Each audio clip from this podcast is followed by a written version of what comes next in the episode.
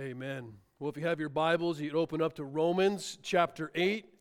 Welcome. My name is Sam. If you don't know what Romans is, just start in the New Testament Matthew, Mark, Luke, and John. That's the four Gospels, the story of Jesus' life, death, and resurrection. Then you have Acts, which is the story of the early church post resurrection. And then you have a book of Romans, which is not necessarily chronologically written next, but it is the biggest or largest book of theology in the New Testament. And we're in just one chapter because we're pansies. But we are working our way through perhaps what is the greatest chapter in the New Testament, perhaps even the Bible. I know it's a big claim, but Romans chapter 8 is a pretty awesome chapter. If you want to know what it means to be a Christian, read Romans chapter 8. If you want to see a mini Romans, read the book of Ephesians and start in Ephesians chapter 1. They're very similar, but Romans chapter 8 tells you very clearly what it means to be a Christian. It provides a powerful description of what happens to a person when they respond to the good news of Jesus Christ. The good news, which the word gospel means, the good news is not actions to take or advice to be followed in order to earn God's love. That would be really bad news because we would all fall short. The good news is simply news.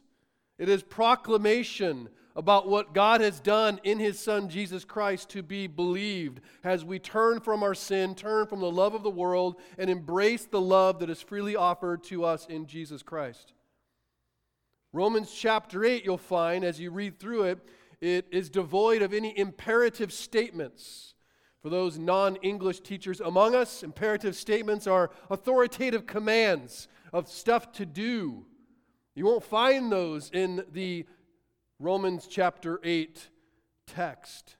Instead, you have a chapter full of indicative statements of fact.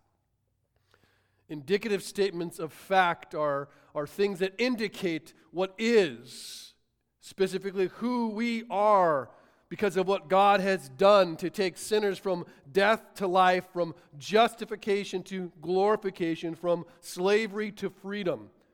That's what the gospel is. I'm believing what God has done. I'm trusting in what God has done. I'm putting faith in the person and work of Jesus Christ, the Son of God. And so, what we find in these scriptures is a lot of indicative truths, facts that are really powerful and shape how we live our daily lives and really how we look to the future. Through the death and resurrection of Jesus Christ, God has saved us from the penalty of sin. The penalty of sin is death, eternal death, eternal separation from God. Romans 8 3 has said in the very beginning of this chapter that God has done what the law, which was this code of righteousness that God said, You want to live with me, you want to be in relationship with me, obey this. And guess what? No one could. All it would, did was show us who we were. I heard the other day that it was like a mirror right? To show us our sin and all our dirt, but we can't use that mirror to clean our face. It just showed us how ugly we were. And so Romans 8 3 says, God has done what the law, weakened by the flesh, could not do. He fulfilled the law, He paid the penalty, He satisfied His own right justice. And this is why Paul can say in the very first ver- verse of the chapter, there's no condemnation for those who are in Christ. There's no punishment for those in Christ because the law has been obeyed and fulfilled on your behalf by Jesus Christ. Those who put their faith in Jesus Christ have died with him because Jesus died the death that we deserved. And through faith, what we learn is that we became children of God through adoption. And children have really no participation other than passive participation in an adoption. God does something. And God goes from being our judge to our loving Father. And as a seal of that adoption, a permanent seal, a guarantee that we are a child of God, He gives us His Holy Spirit. The Spirit of God, also called the Spirit of Christ, comes and dwells in us and empowers our spirit to fight by the Spirit against our flesh. Because our hearts have been made new, but we're still encased in this broken body, and so there's a war going on. Paul wrote earlier, though, in Romans chapter 6 he says again that our old self was crucified with him in order that the body of sin might be brought to nothing so that we may no longer be enslaved to sin. And then he says another indicative, indicative statement for the one who has died through faith in Jesus Christ, we believe also will live with him. So not only have we been saved from the penalty of sin, we have been saved and freed from the power of sin. We have the power to fight sin. We are no longer imprisoned by sin, enslaved by sin, overwhelmed by sin. No, we are not perfect. But in Christ, we can now fight that we don't have to let sin reign in our bodies. We can fight sin and present our lives as instruments of righteousness. But here's the catch Though we have been saved in Christ from the penalty of sin, and though we have been freed from the power of sin, guess what? We still live in the presence of sin. This is where our life takes place. Sin has not gone away, though we are no longer penalized for it, though its power cannot overwhelm us and ultimately condemn us. We still live in its presence. Sin still affects our lives. Paul wrote that as co heirs with Christ, our future eternal inheritance was assured, and as we ended last week, provided that we suffer with Christ in this present life. Guess what? In the presence of sin. We suffer with Christ, freed from the penalty, freed from its power, but still in its presence, it still affects us. In many ways, we live in a war zone where the desires of the flesh are battling against the desires of the Spirit. And even though we wage war against what is a defeated enemy, because of the presence of sin in this world and in our homes and, and even in our flesh, faith is a fight. It's still a fight. It's a fight that we're guaranteed to win but we get wounded in battle at times. So, the question that Paul is going to push us towards in this text is how can we persevere in the presence of suffering and sin? My wife has given birth to five children naturally. How? Right? She showed more strength those five times than I have ever seen anyone show in my life, and I know many husbands probably feel the same way. But that means that she has spent or endured 45 months of pregnancy, which in this church is JV compared to some, okay? but that is nearly four years of pregnancy. Think about that. Or should I say, four years of glorious discomfort, four years of glorious sickness, climaxing in unimaginable pain. And you go, what carried my wife or what carried any woman through that experience? Five times. What helped her endure nine months of suffering five times. Insanity? No. Just the creature comforts that just make it better? No. Amazing husband? Maybe. No. You know what carried her through and all women through? Hope. And what is going to come after even through it all. It's they're looking, be, they're looking beyond it. And that's what we're talking about when we speak about our faith in Christ. So let's read Romans chapter 8, just verses 18 to 25, to see where we're going to spend our time.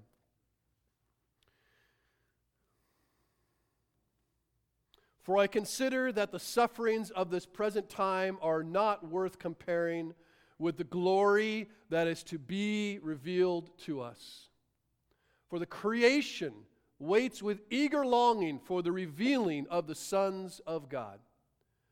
For the creation was subjected to futility, not willingly, but because of him who subjected it, in hope that the creation itself would be set free from its bondage to corruption and obtain the freedom of the glory of the children of God. For we know that the whole creation has been groaning together in the pains of childbirth until now. And not only the creation, but we ourselves, who have the first fruits of the Spirit, groan inwardly as we wait eagerly for the adoption as sons, the redemption of our bodies. For in this hope we were saved. Now, hope that is seen is not hope, for who hopes for what he sees? But if we hope for what we do not see, we wait for it with patience. And this is God's word. Now, as we consider the first verses here, we see that Paul, having talked about being freed from the penalty of sin, freed from the power of sin, being adopted and indwelt, then he's like, life is suffering. He doesn't clean it up. There's a realness to suffering in our lives. And even though we have been saved from the eternal suffering to come, as Christians, we are not saved, if you will, in the same way from the suffering that is here now. Sometimes I wonder if suffering is worse in our lives because we don't expect it.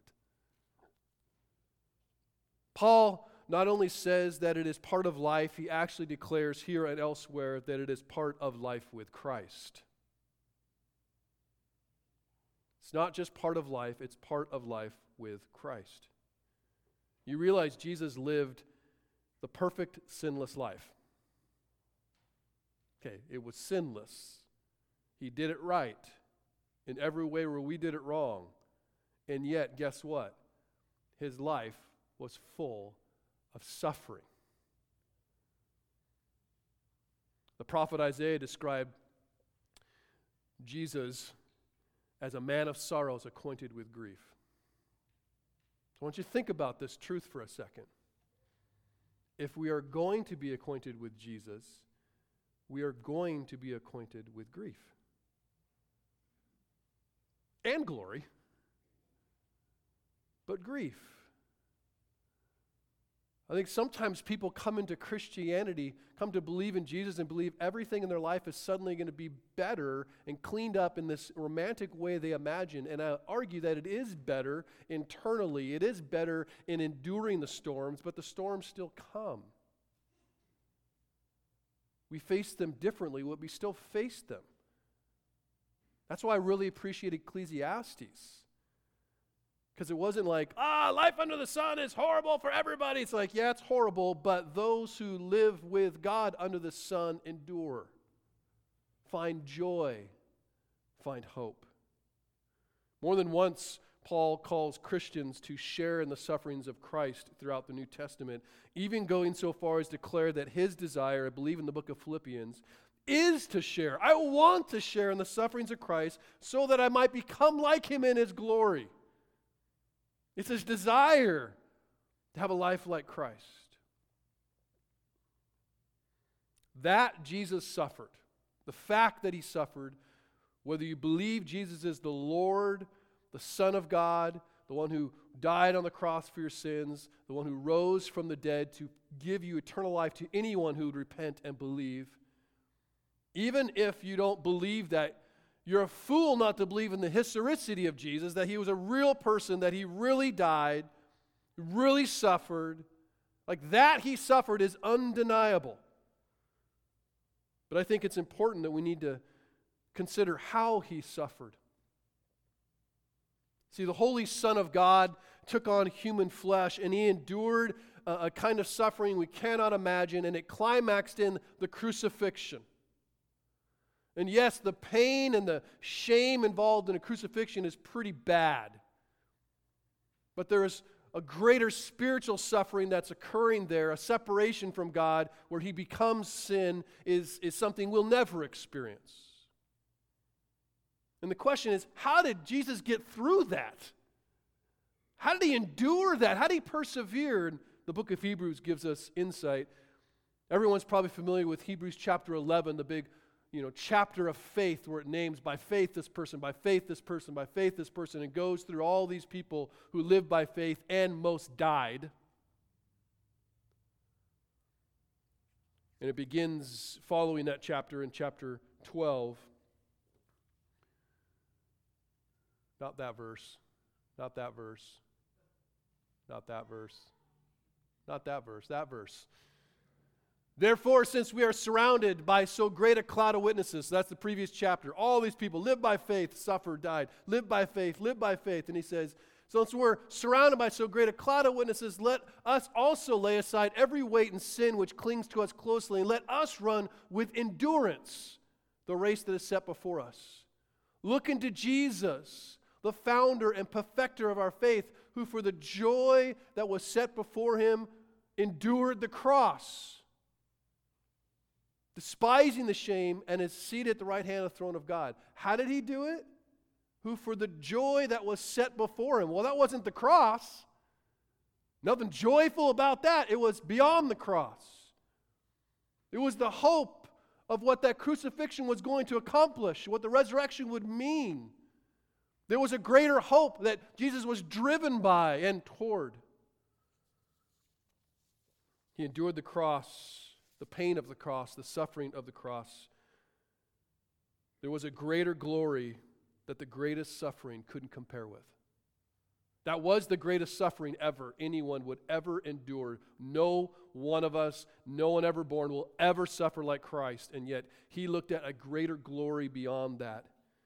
And so, Paul reminds us of this future glory that is yet to come at the end of the age as we endure this life in the presence of sin at the return of Christ, where the true church, our brothers and sisters, the sons and daughters of God, are all revealed. No more secrets. Those who are truly his children are revealed, and God comes for them. And whatever kind of suffering that we experience now, Paul says, whether it be physical suffering or emotional suffering, or social suffering, material suffering, or spiritual suffering, that cannot compare to the future glory that is not only going to be revealed to us, but actually in us, where we will be changed. Paul said earlier, well, in a different letter in Second Corinthians, that it's not even worth comparing.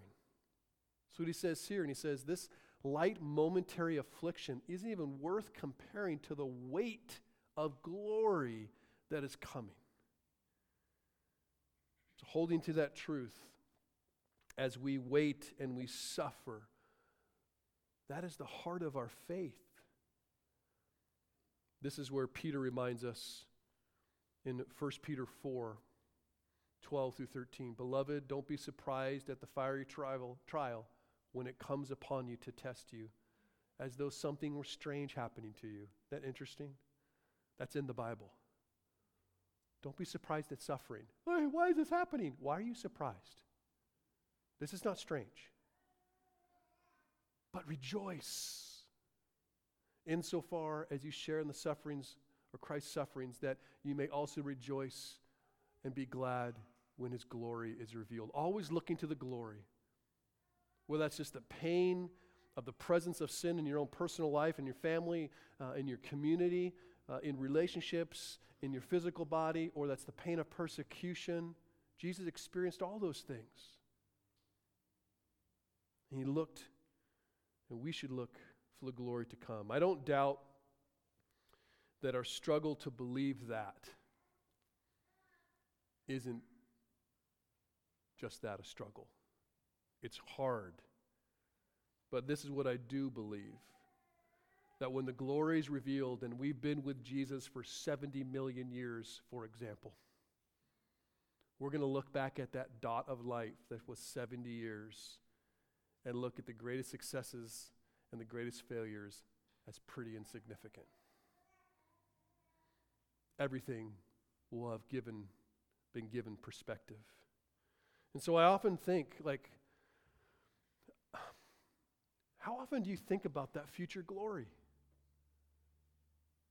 How often we talk about the return of Christ? Perhaps as you get older and things start to break and life proves itself very Ecclesiastes like, you go, oh, yeah, Jesus, anytime now.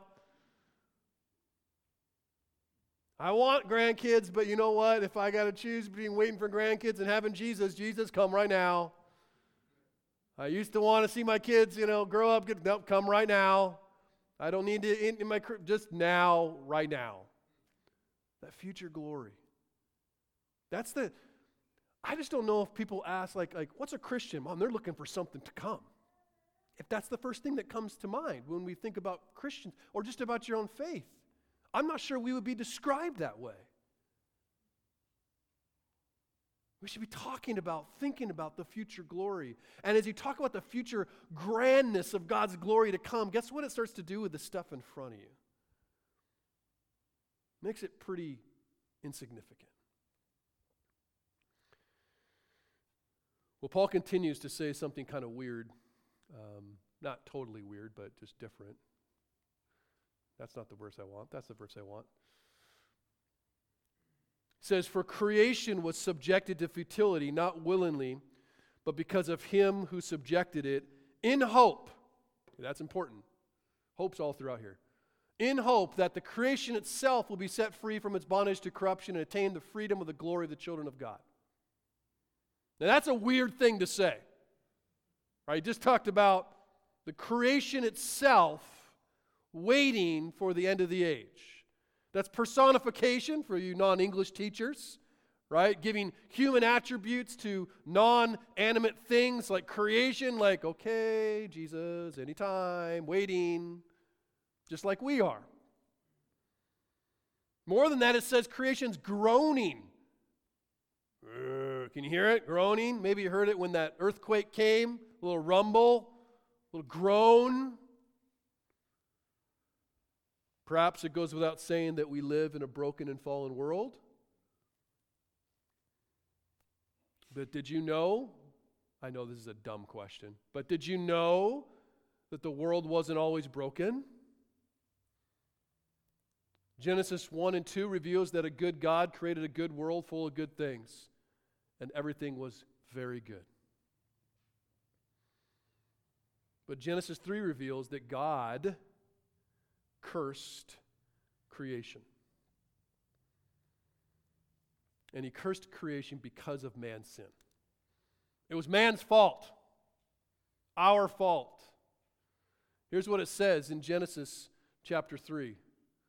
This thing works horribly. All right, Genesis chapter 3. It says, And Adam said, Because you have listened to the voice of your wife, unto Adam he said, not Adam said, because you've listened to the voice of your wife, don't go too far with that, guys.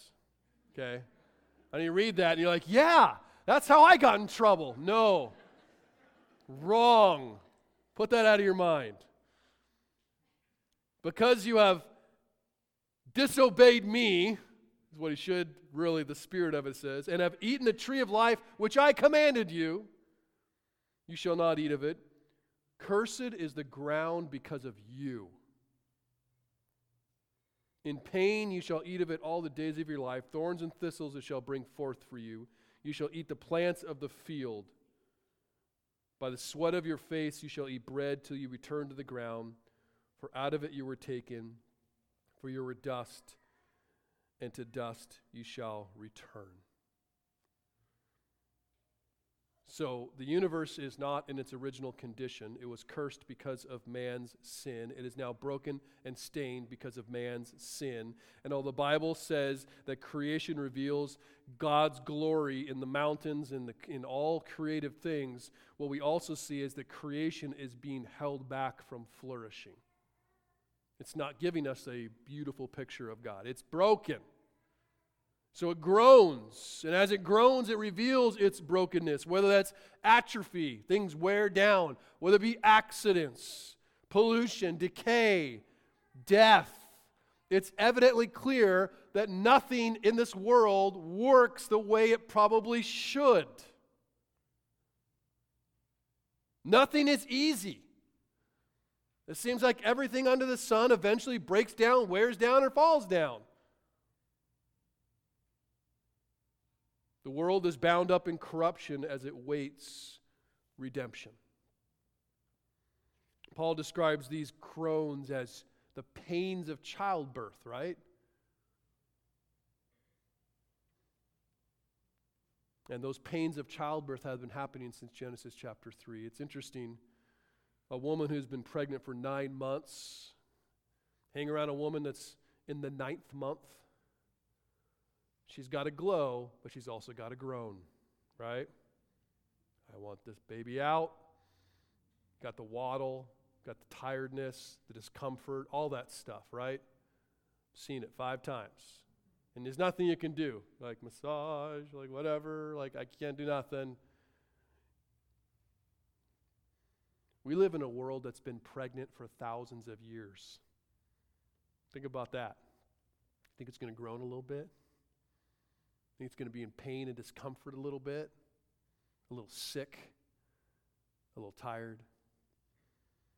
The world is run down, worn out, and in many ways, um, it's, a, it's a pretty good apologetic for the, wor- for the world. The brokenness of the world is a very good apologetic for the world, an apologetic for redemption. Anyone's like, do you, do you really think this world is functioning the way it should? And if they think yes, like, yeah, I think it's, you know, pretty good. Like, really? Like, what about people? Think they're all functioning the way that they should? It seems like something's broken, doesn't it? Like something's off, and everyone knows it. It's an incredible way to talk about why the world is broken and where there might be hope to find.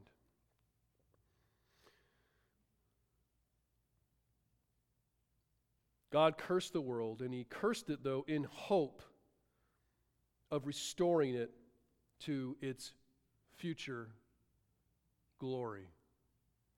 And when we think about hope, like God cursed it in hope, it's not like God's like, oh, I hope this works. Right? With God, when God hopes, that's not like, cross your fingers, hope this works, angels. Right? It's a certainty, it's a promise that this is going to happen. Things are going to be restored, things are going to be fixed. The presence of sin is going to be removed. God's response to sin was not spontaneous, but it was planned. What do I mean by that? If you read the book of Revelation, you find an interesting phrase. It talks about the lamb that was slain before the foundation of the world. The lamb that was slain before the foundation of the world. That's Jesus. So Jesus was slain as part of a plan that was made before the foundation of the world. Which means sin never surprised God. That might disturb you. That's what the Bible teaches. That God planned for this redemption. This was not plan B. Plan A was always to see the redemption and the glory and the beautiful display of God's love and grace and mercy and justice, His fullness of who He is through this story of redemption through His Son, Jesus Christ. If you're planning for grace, you're planning for sin. But it's not only a spiritual redemption. It's interesting. This good news, especially to uh, the people of Paul's day because in Paul's day there was a group of people called the Gnostics. And they taught some strange theology, particularly that the material world, the fleshly world, the created world, stuff you could touch and feel, was bad, and the only good thing was the spirit. And through secret knowledge, you too could learn the ways of the Spirit and be transported to a heavenly place away from this big, bad, fleshly, touchy world. That was what they believed. And so you talking about a God taking on human flesh? Oh, no way. That's evil. God would never do that. But think about Christians. Like, what's the, what's the greatest hope for a Christian, right? I want to fly off to heaven, be away from this place. I, I was so impressed by what Tim Keller wrote one time or said one time. He said, Don't forget that the picture at the end of Revelation is not people flying up to heaven, it's heaven and earth coming down. It's the restoration of not just our hearts and lives spiritually, it's the restoration of all of creation. The Lord loves this world and He is going to make it new. So, as we look at our broken bodies and the broken world and all these broken things, we can get excited say, these things are going to be restored. They're going to be made perfect that the birth pains are happening right now, but Jesus is actively making all things new. And that actually governs our participation in this world now. That the world is not bad, it's going to be fixed and restored and beautiful. And in, in many ways, it's going to be like what we do now, flourishing like we do now, but without sin. We can't even imagine what that's like because everything we see is tainted with sin. And so he's talked about creation, but notice what he says here now. No, I don't want that. No, I don't want that. Give me that verse uh, 20, the last, verse 23, Joel, if you see that. I got to fix that thing. He says this, and not only the creation, but we ourselves, we ourselves have the first fruits of the Spirit grown inwardly as we wait eagerly for the adoption as sons, the redemption of our bodies. So he says, what do you say? Creation's groaning. And guess what? That's not the only thing groaning. We are groaning inwardly, right? It's easy to go, look at all the pain out there. Look at all the brokenness out there. What about in here? What about the screwed upness in here? The world is very good as our Christians at pointing at look at all the bad stuff. Look at all the bad stuff. Look at all the broken stuff. Okay. Creation is pretty messed up. And so are we. You could probably fix the stuff on the outside by politics and plans and all these things. But how are you going to fix this? Because that's where the real problems are rooted. We ourselves are groaning. Everyone can see the world is broken. Everyone can feel, though, that they are broken too. The world doesn't work the way it should, and guess what? Neither do we. Neither do we. There is an incompleteness, even an, an incongruency to who we are and, and who we're supposed to be. And we feel it. This is evidenced by physical pain, it's evidenced by emotional pain for those of us who are struggling with either one of those things, but so much more than that. There's relational pain. Why do relationships have to be hard? Well, because you're difficult. That's why. And so are they, right? Why do I have to be so emotional sometimes? Why do I get angry about that? Why do I have to struggle with that temptation? I'm sure none of those things apply to anybody here. But that's the groaning. You ever had that? Ah, I don't want to. Ah, I don't want to feel like this. I don't want to think like this. I don't want to do like this. That's the brokenness that we're experiencing inwardly. Just as the world is pregnant, right? In many ways, so are we. We're getting larger. We're waiting it's getting more uncomfortable. Starting to feel sick. Don't like it. And here's the thing you can't see what's enlarging you. You can feel it, but something's growing and it even hurts a lot at times. but we are looking beyond that pain, right? We're looking what's to come. And what's to come is something that will blow your mind. It is when your bodies and your minds are free of sickness. It's when your mind is free of doubts. It's when your mind and your body are free of any kind of weakness. It's when you're free of any kind of temptation or struggle. That's what we're looking forward to. And that day is coming. That day is promised. That day is guaranteed. And the longer that day, like we're waiting for it, guess what? The Bible says the greater the anticipation for that end is, should be. I want that more. I want that more. As you begin to see, perhaps as you get older and you realize just how broken you are and how much in need of a Savior you are. And so, to help us on the road of restoration, we've been given the first fruits of the Spirit. It is, that's not a play on words. I mean, really, it's, it's a journey of restoration to become what we are always meant to be.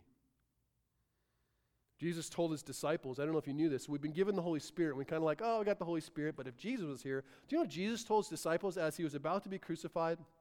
He said, Yeah, it's better that I go. It's better for you that I go that the Spirit might come, implying that the intimacy with God and the Holy Spirit dwelling in us is better than if Jesus was with us in the flesh. That's powerful, but I'm not sure the Holy Spirit is the person with which we engage with like that. But He's the first fruits. He's given us a, a foretaste of the feast that is to come. And the more that we walk in the Spirit, that's what Romans 8's been talking about, the more we set our minds on the Spirit, the more we begin to taste the things of the Spirit and taste that future glory to come and want it more and more. In some sense, we are adopted spiritually, but we are yet to be adopted fully. In one sense, we are redeemed, but we're also waiting for the redemption of our bodies. In one sense, we are saved, but we're also waiting to be fully saved and experience the fullness of that salvation. Yes, we are saved from the penalty of sin now. Yes, we are saved and freed from the power of sin now. But one day, you know what's going to happen? The presence of sin is going to be replaced with the presence of God in its fullness. One day. And that will be glorious. You're going to look good, and so am I. Right? You don't even know what your glorified self looks like. It looks mighty fine, right? Free of sickness, free of temptation, free of struggle, emotional, physical, in every way you can. Relationships are not going to be hard. Love will be easy. Work will be a joy. He's like, that's yeah, what that's that's crazy talk. I know. It's a return to the garden, living in the presence of God, where we eat and drink without obesity or drunkenness.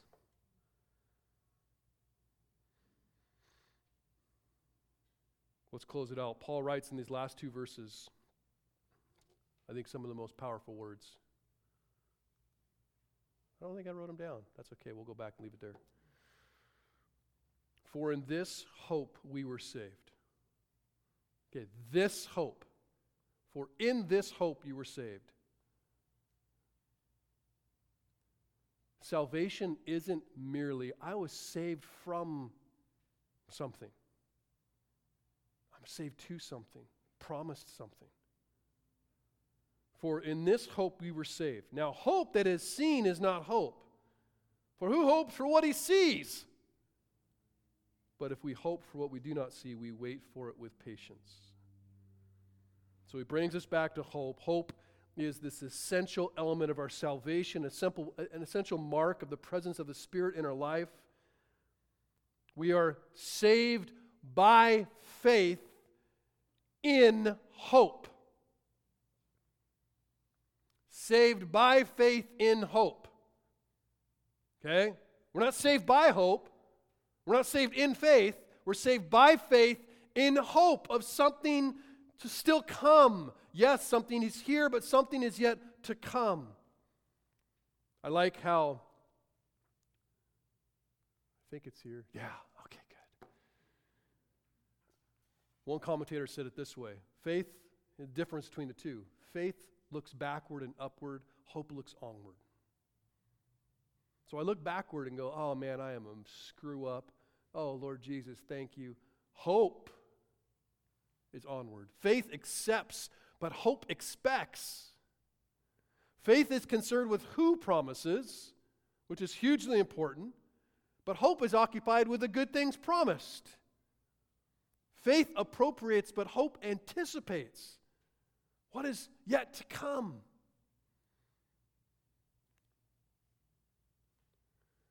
Faith is always centered on the return of Jesus Christ. Hope, I'm sorry, faith is always centered on the redemption of Jesus Christ, and hope is always centered on his return. The verse that was read earlier today in 1 Peter Blessed be the God and Father of our Lord Jesus Christ. According to his great mercy, what has he done? He has caused us to be born again, there's faith, to a living hope through what? The resurrection of Jesus Christ from the dead. That's the like receipt. That's the receipt on our hope. Why can I believe this? Jesus rose from the dead. He defeated sin, Satan, and death. There's the receipt. If Jesus didn't rise, we have no hope. But if Jesus Christ rose from the dead, there's hope in this life and the next.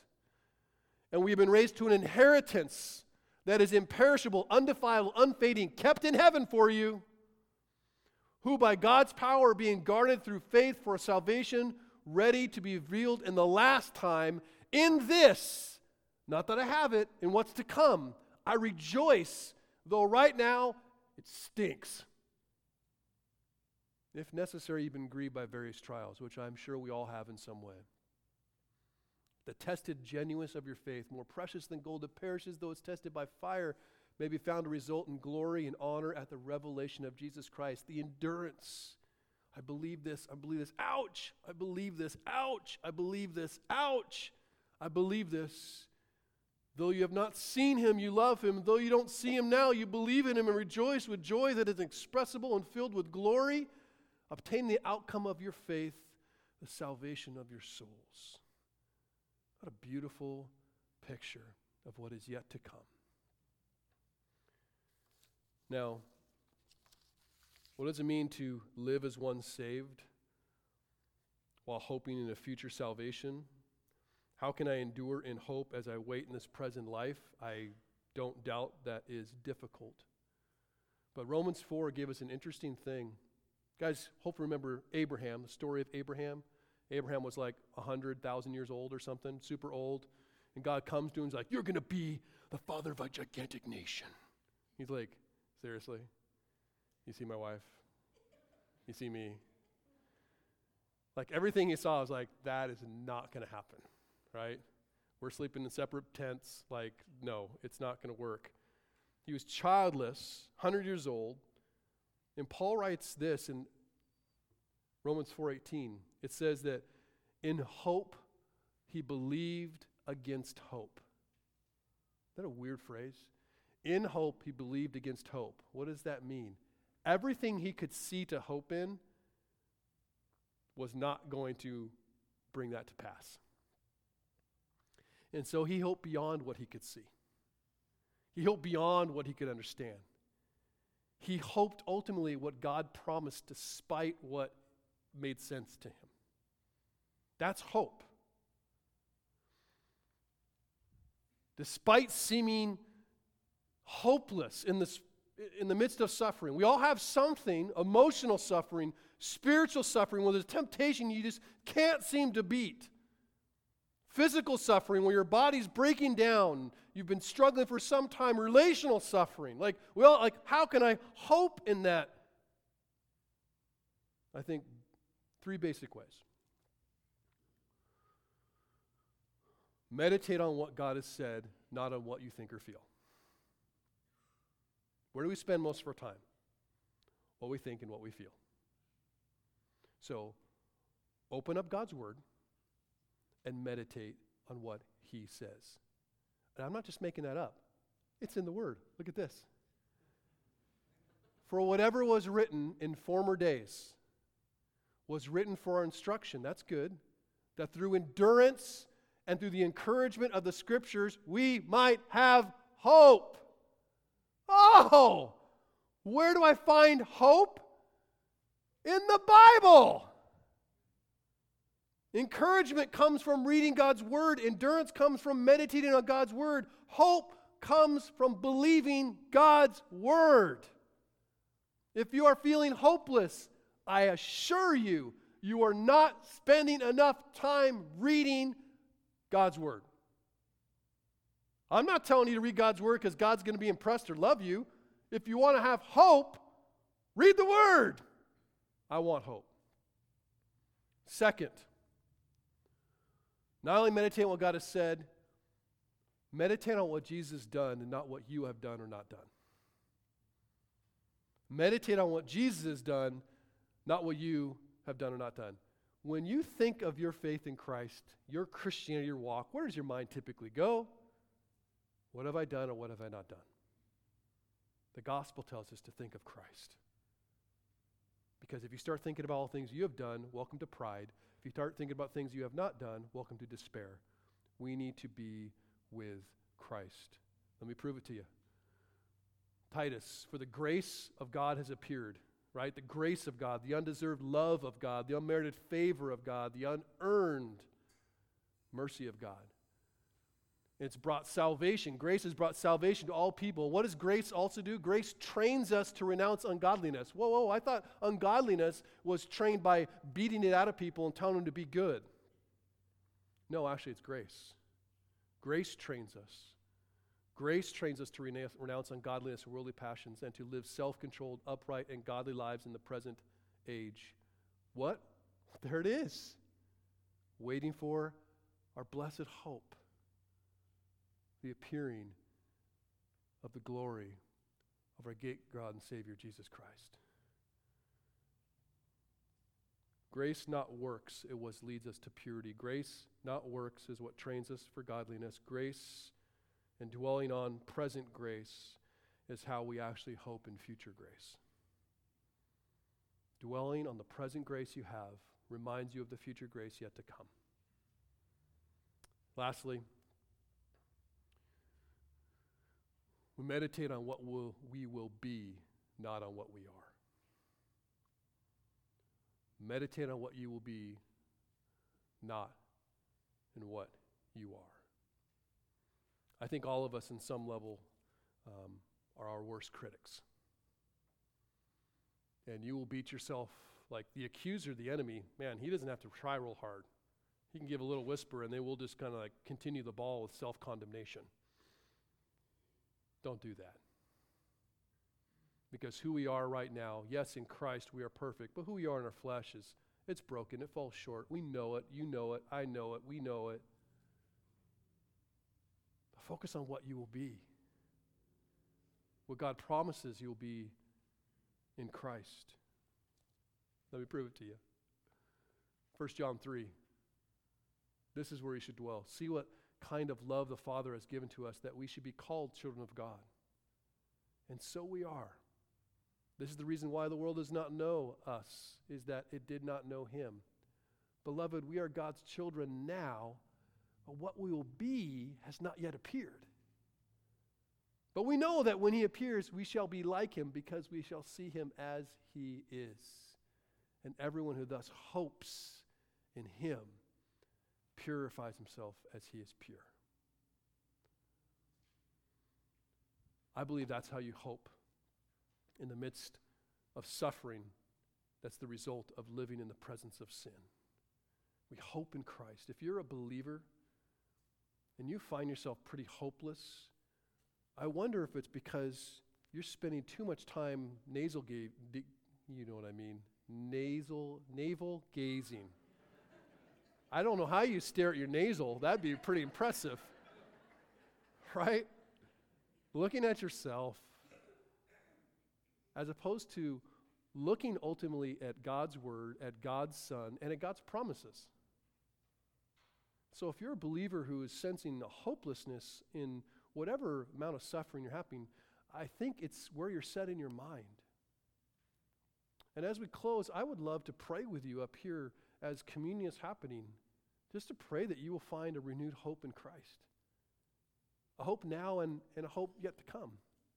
And if you're not a Christian, I'd also invite you to come up. See, people already coming up. and to maybe for the first time find hope in your life. Because there's not hope to be found in this horizontal world. Anything you hope in in this world can be taken away given enough of time or tragedy. But there's something that can never be taken away, and that's found through turning from your sin and believing that Jesus rose from the dead. Amen. Let's pray. Heavenly Father, we just praise you for who you are, and we thank you for the hope that you have given us in Christ. Lord, we groan, the world groans, everything's broken. You know it, we know it. Would you restore uh, and renew hope in us? Would you remind us of what is yet to come? Would you help us to endure, Lord, through the, the real sufferings of life, the emotional and the physical and the spiritual struggles of life, trusting that, Lord Jesus, you are returning. And even as you are making all things new now, you then will make all things new in a moment. We will be restored. Lord, we pray for that restoration. We hope for that restoration.